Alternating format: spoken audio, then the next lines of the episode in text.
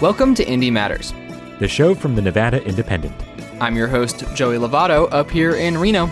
And I'm reporter and producer Jacob Solis down in Las Vegas. We are taking a podcast hiatus for the next three weeks to celebrate Christmas and the New Year, but we wanted to replay a few of our favorite stories from 2021. Starting with some ghost stories from author Janice Oberding that we ran in October. Then we have an interview with a UNR researcher who studies attitudes of invincibility and vaccine rates. That discussion originally aired in November. And to wrap it up, we have CEO Jon Ralston on the show to chat with Joey about movies for a fundraising live stream we did in November. It may not be hard news, but we thought we'd have a little fun to wrap up the year.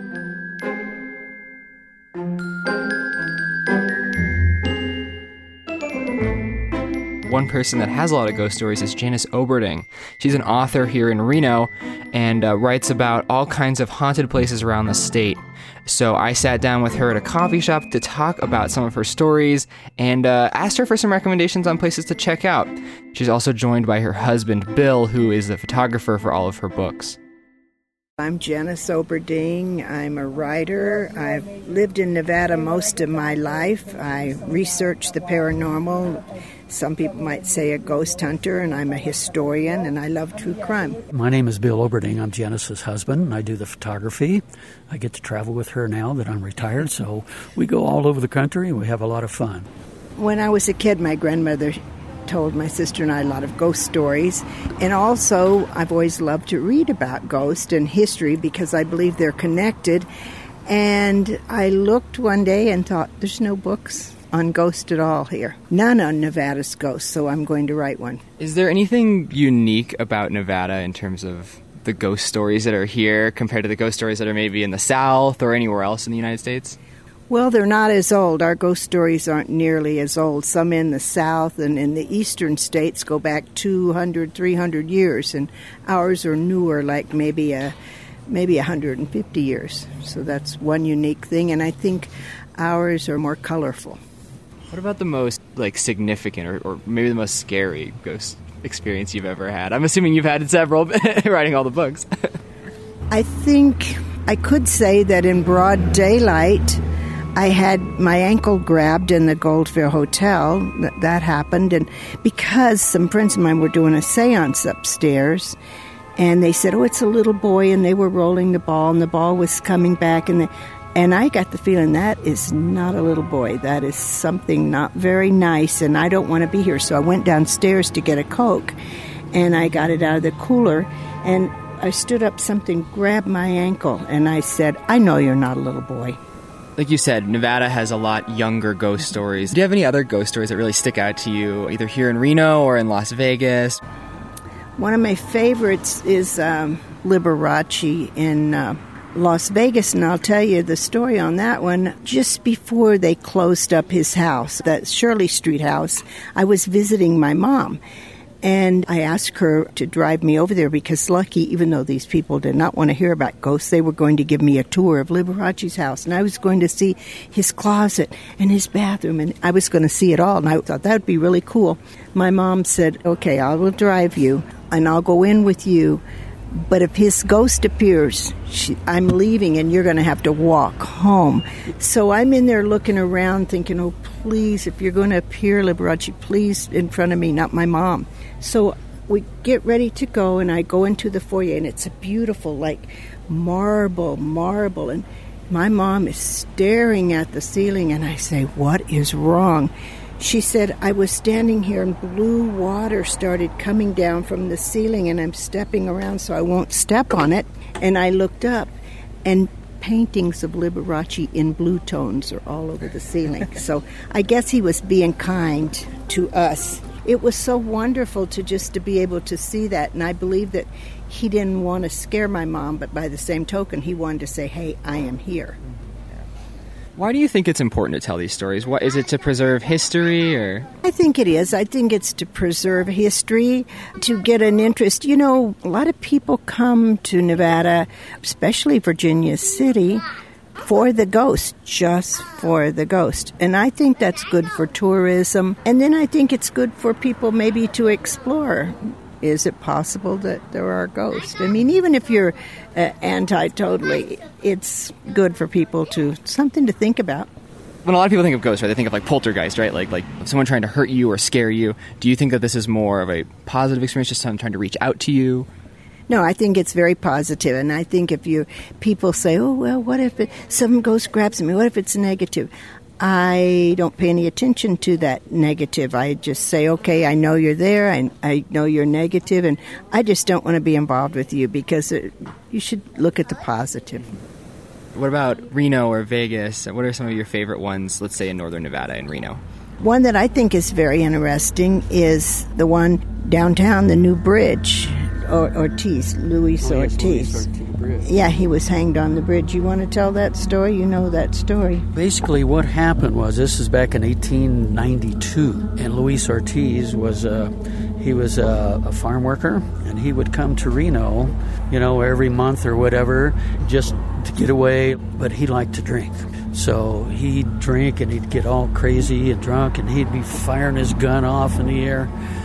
Well, the sheriff told him, okay, you have to leave. You can't come back, and they banished him from downtown Reno. But about a month later, he came back again, and he did the same thing. He got drunk, and he's firing off the gun.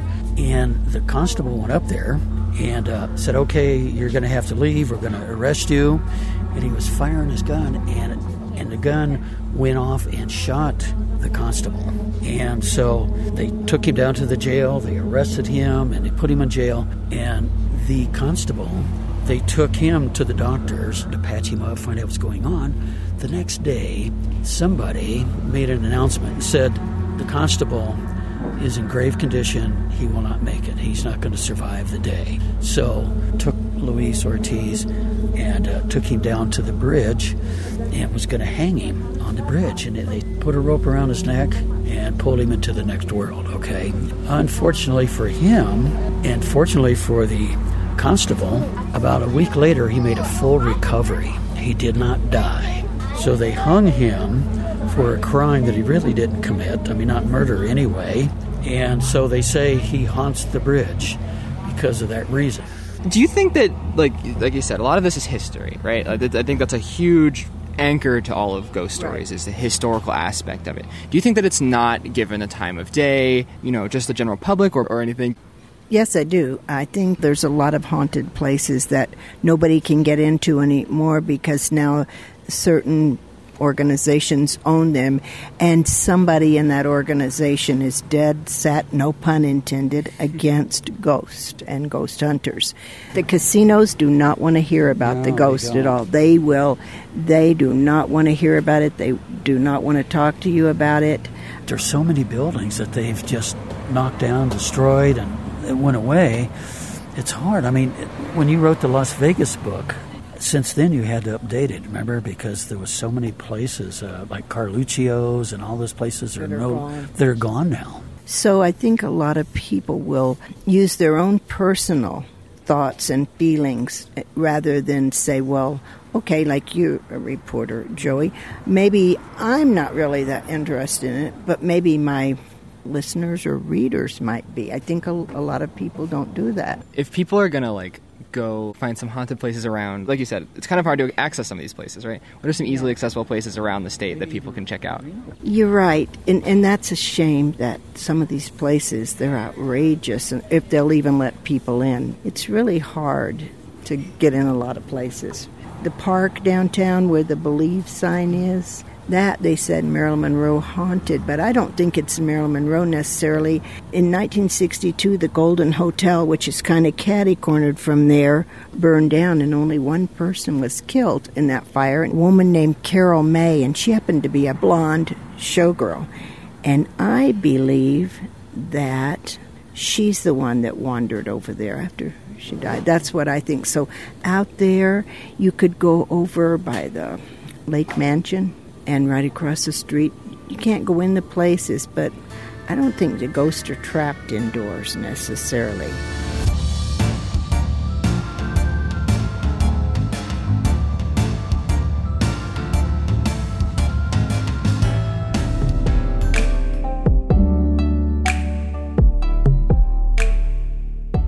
James Leonhardt is a researcher at the University of Nevada, Reno's Business School. Reporter Jackie Valley and I talked to him about some research he's been doing on the idea of invincibility and how that affects vaccination rates and willingness to participate in measures that mitigate COVID 19. Here's some of that interview. I am here with James Leonhardt with the UNR Business School. You're a researcher up there. I'm also joined by a fellow reporter, Jackie Valley. So thank you guys both for joining me on the podcast. I'm going to let Jackie ask the first question here about the research that you've been doing. Yeah, we were hoping you could give us the broad overview of what this research shows us. Well, this research is looking at really vaccination intentions across the globe so, across 51 different countries, we were able to secure data from the Massachusetts Institute of Technology and Facebook's Data for Good initiative, where they've been surveying people during the pandemic to try to understand their beliefs and perceptions uh, surrounding vaccination and also preventative behaviors such as mask wearing, social distancing, hand washing. And so, using that data, what we wanted to look at in particular was whether individual beliefs about your own risk perception or invincibility to the disease would in turn affect whether or not you wanted to get vaccinated and your your concern about spreading the disease in your community. And so we looked at that at the individual level and then across these 51 countries and we found as the literature would would predict that inv- invincibility, so thinking that you're invincible or having a much lower fear or perceived threat from COVID 19, was a negative predictor of vaccination intentions and also your concern about spreading the disease in your community. So the US, UK, Australia are a little bit more individualistic than than maybe some Latin cultures or, or, or like in India, family centric cultures. Is that what you're finding? Is that cultures that are more family centric that we normally consider family centric are those cultures that are more willing to get vaccinated and wear masks than say cultures like the US?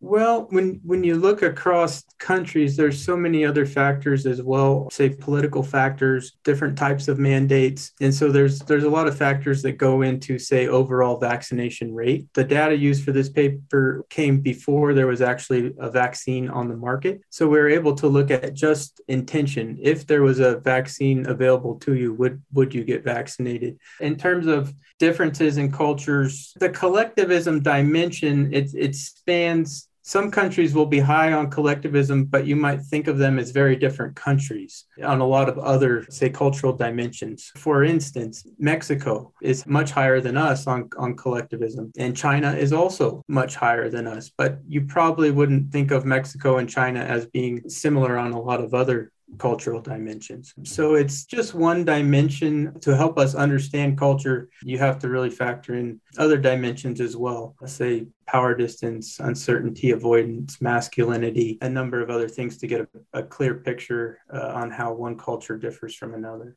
How do you frame the messaging around this then, knowing that some people think they're invincible? What's the best way to reach them? I, I ask in part because I cover a lot of school board meetings. And so when we saw the face mask issue and vaccine mandates come before boards, it drew tons of people to these meetings. And oftentimes on both sides, there were put downs. And so I, I just am wondering whether that I know better than you versus more empathetic approach would resonate stronger with these folks.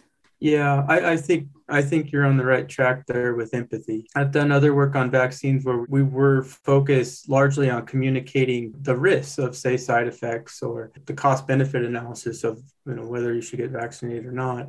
Based on this research and other uh, research we have ongoing and, and recent research from other other teams, I think the message tends to be to focus more on emotions, emotional appeals than rational appeals. And what I mean by that is instead of trying to convince someone that say there's a very very low probability of a negative outcome. Instead i would focus more on you may not be personally in that group of people that's very at risk from covid. However there's a lot of those people that are at high risk of covid. And there's also people for whom the the vaccine will not be as effective in creating the antibodies needed to resist the disease and so by you getting the vaccine, we help to create herd immunity, thereby protecting the, the population at large or your community at large.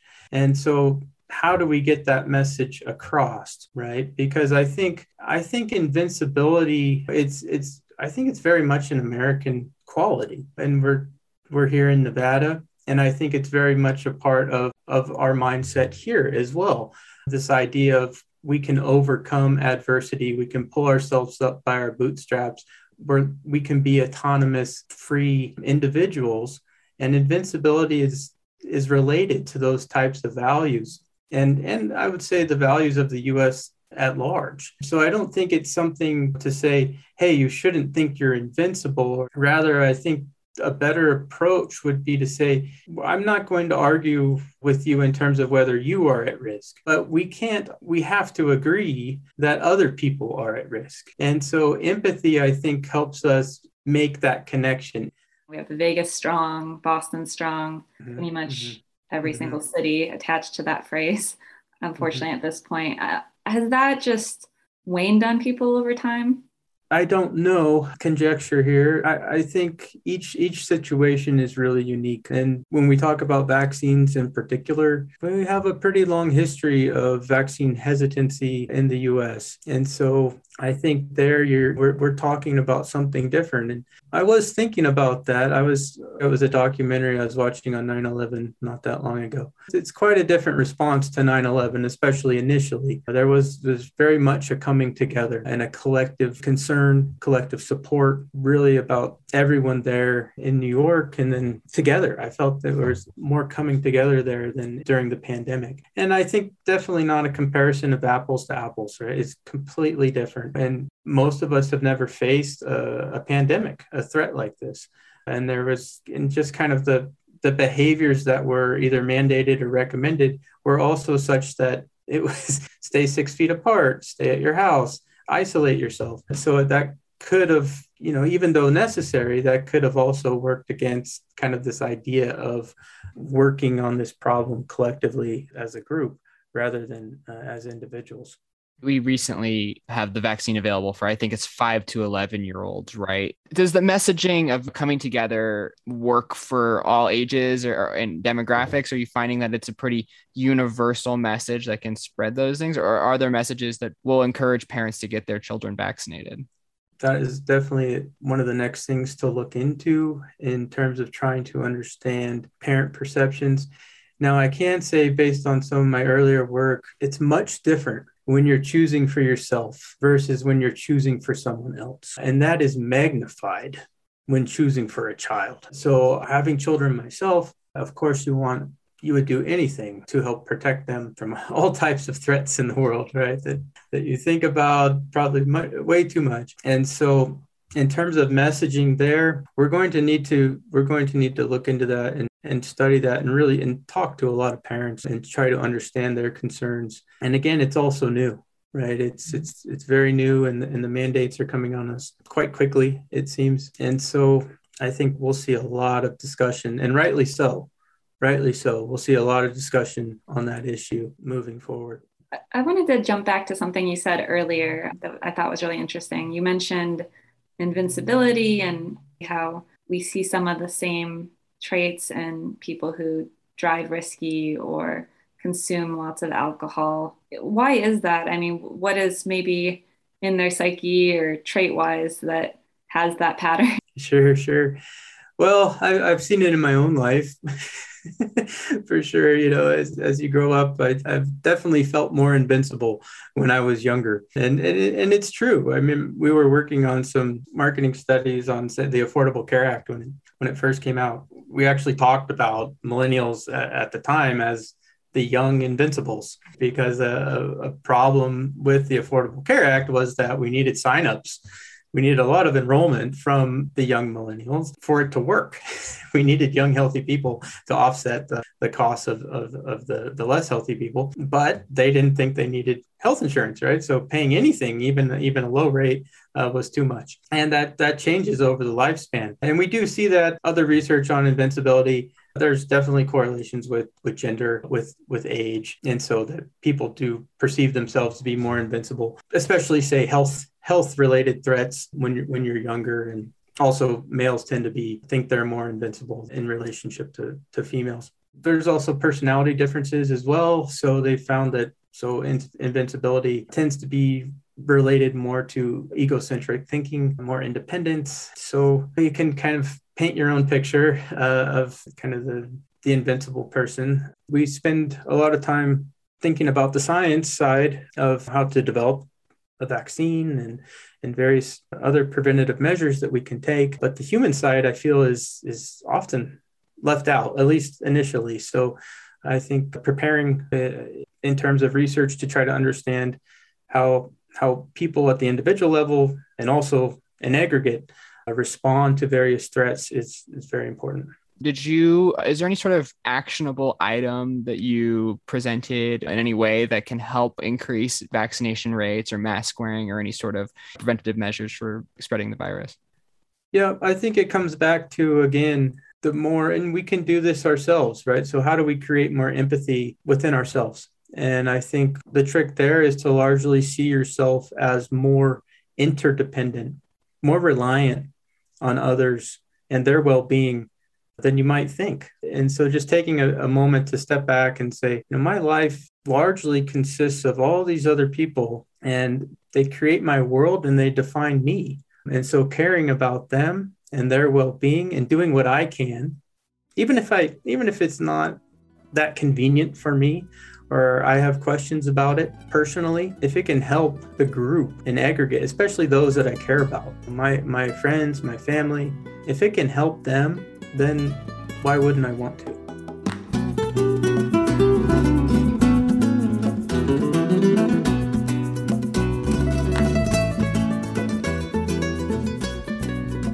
This is our fundraising, our fundraising push at the end of the year uh, to donate to the Nevada Independent. Uh, and so Jon and I, to promote people uh, donating and watching, we're also going to talk about movies, which is Jon's favorite topic to talk about, one of my favorite topics to talk about. And I think for the most part, people like hearing your terrible opinions on movies, Jon. So thank you uh, for likewise, joining me, Joey. Likewise. yeah. Um, so we're going to take some audience questions if there are any. Um, so if you are watching the live stream, feel free to comment any questions. Um, I'll be monitoring that as best I can. Um, but we also have some questions already from um, from Twitter. So I figure we'll just start with those, unless you have any uh, burning movie needs that need to be spoken of right now before we get going. Joey, I, I, I just want everyone to know, and this is a little known fact I may have told you, is that my original uh, goal in journalism uh, was to be a movie reviewer. And okay. when I was a kid, I actually on my dad's Apple II, not that I'm dating myself, I wrote like 1500 capsule movie reviews and printed them out on that uh, crazy paper that existed back then. But, and then it was to be a sports writer. And then look where I ended up. Yeah, in politics, very similar to sports and movies in many ways. Um, yes. I've always loved movies. Um, I don't know if I ever wanted to be a movie reviewer or anything. I don't think people like my opinions. So, but I do love talking about movies and I'm very willing to share them, even if people don't love them. Um, well, I will say to anyone watching and listening that um, despite me giving him a hard time, I have come to find that Joey is very knowledgeable about movies and actually has really good insights, even when he's wrong. hey, well, I appreciate that. Um, I know that during our uh, indie retreat this summer, you, me, and reporter Jacob Solis had a very lengthy discussion about many different movies. And I think you told me that I'm much more of a knee jerk reaction, or Jacob has lots of long, thoughtful, uh, uh, uh, you know, quibbles about movies. Um, and I do, I will agree with that. I am more of a knee jerk reaction to kind of, you know, I didn't like it, and I didn't like it because I don't know, it wasn't very good. yeah. But um, let's let's get started. So so some of the questions that we had, let me pull them up here on Twitter. Um, you tweeted out that we're going to be doing this. So uh, Gabby McGregor had quite a few questions for us. So I, th- I thought we'd start there. Gabby uh, McGregor, so- by the way, is a lobbyist and uh, works for the Ferraro Group and actually knows a lot about movies. Uh, Joey, okay. she she frequently uh, answers the movie trivia question that I ask in my newsletter uh, every Friday. So she knows a lot. All right. Well, hopefully she uh, she respects our, our our thoughts on some of the questions that she presented. Then Can't promise that. we'll see. So the, her first question is, what is the worst Best Picture winner? And I feel like there are. I think you and I have had this discussion before, and there are two that stick out to me. But I'll let you answer first. No, no, you go first, Joey. Okay, okay. You want me to answer first? Okay. I- and like I said, I came prepared, so I've pulled these up because I wanted to make sure I had the the years right. So 2010's uh, The Hurt Locker uh, by Kathryn Bigelow, I think, is not a good movie. You, you're, you're so wrong on this. That was the best movie of, of, of, of that year. It was a brilliant movie with some brilliant performances. It's the movie that essentially made Jeremy Renner a star, and Guy Pearce has a great cameo near the beginning of that movie. Uh, both two of my favorite actors. Uh, by the way, but the Hurt Locker is just an amazing, shattering achievement, and and I, I don't want to spoil the movie for people who have not seen it. But what happens at the end of that movie is so shattering and yet so it, it rang so true. Uh, I, I just thought it was brilliant, and I, I'm sorry that you are starting off this uh, uh, with with uh, one of your wrong opinions. But go on. I mean, I, I look Jeremy Renner, resident of Reno. I have seen him in Reno before at at a bar. I just love that part of him too. Yeah, that's great. I love Jeremy Renner. Yeah. Uh, he's good in the movie. He all of the acting is good in the movie. The story in the movie is completely unrealistic and terrible. oh, I, I think it's just, I think it's just the opposite. It is a metaphor for war and what happens to, pe- to to people during war and how difficult it is for them when they get back from a war because there's part of that experience is the only time they feel alive. I, I, I, th- I thought it was it really resonated, uh, Joey, and w- w- with me, and I I just thought it was a great great movie. Yeah, I was. I mean, District Nine, uh, Inglourious Basterds, A Serious Man, um, Up. These were all up against it that year. Um, I, I like all of those movies more personally. I, I felt like The Hurt Locker maybe for me it was not very realistic. Um, it, it didn't. Uh, was Avatar like, up that year too, Joey. Avatar was up that year. Yeah, well. and you know what, what's great about that is that um, Kathryn Bigelow, who directed The Hurt Locker, is James Cameron's uh, ex uh, ex wife, and he and and he was the overwhelming favorite to win for Avatar, and she won, and so that was another kind of like mm, Yeah. of part of that. I- Avatar should not have even been up for Best Picture, but people love. Avatar. It's my son's favorite movie. Uh, Oh. I, I know people love it. Well, um, so that was my first one. I didn't. Okay. I don't think the Hurt Locker is good, and you disagree, and that's okay. Um, you're wrong. That's fine. Uh, Um, it You've happens. been wrong before. Um, the other one, which I think you will agree, and maybe I'm wrong, but 2006 Winter Crash. Yeah, that, that is the one that is named by a lot of people. I, I happen to agree. Well, tell, refresh my memory. What else was up that year? It- it's not. It's it's not a big year. There was only five nominees that year, um, but the other ones are significantly better. Brokeback Mountain's a fantastic movie. Um, Yes. The book is really good. If you haven't read it, Annie Proulx is a fantastic author. Um, Capote, uh, Good Night and Good Luck, which I haven't seen, and Munich, which is fantastic. Munich is really good, and I think underrated. I don't think that many people know about it. You know, it's interesting you mentioned Munich. Uh, uh, uh, you know, uh, I had not seen that movie when it came out, and I just watched it for the first time year maybe ago, maybe Joe, maybe 18 months ago, and I was uh, overwhelmed by how good it is. It is it is such a good movie, and you're right, not recognized, especially because of who directed it as as one of his best movies, and I think it is one of his best movies. Yeah, yeah. Because people don't know, it's Spielberg who directed it.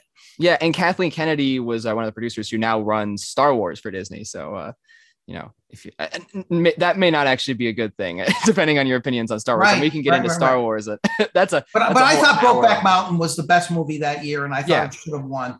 Yeah, Brokeback Mountain was is fantastic. Um, I, I, I like I said, I love Munich. Uh, Capote's good. Uh, Best Picture, I don't know, and I have not seen Good Night and Good Luck, although I probably should.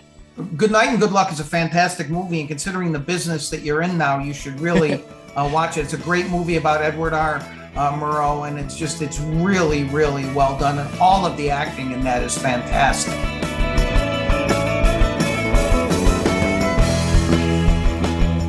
Thank you for listening to this episode of Indie Matters. We'd like to thank you for tuning into our show every week. You can find everything you heard today and more on our website, thenevadaindependent.com. This show is produced and edited by Joey, with additional help from Michelle Rindels, Riley Snyder, and Jackie Valley. If you want to support the show, tell a friend, share it on social media, and support local journalism however you can. Our theme song is from the band People with Bodies, and we have additional music from Storyblocks and original music from our own Joey Lovato. Thank you for listening to Indie Matters. I'm your host, Joey Lovato. And I'm reporter and producer Jacob Solis. And we'll talk to you next year.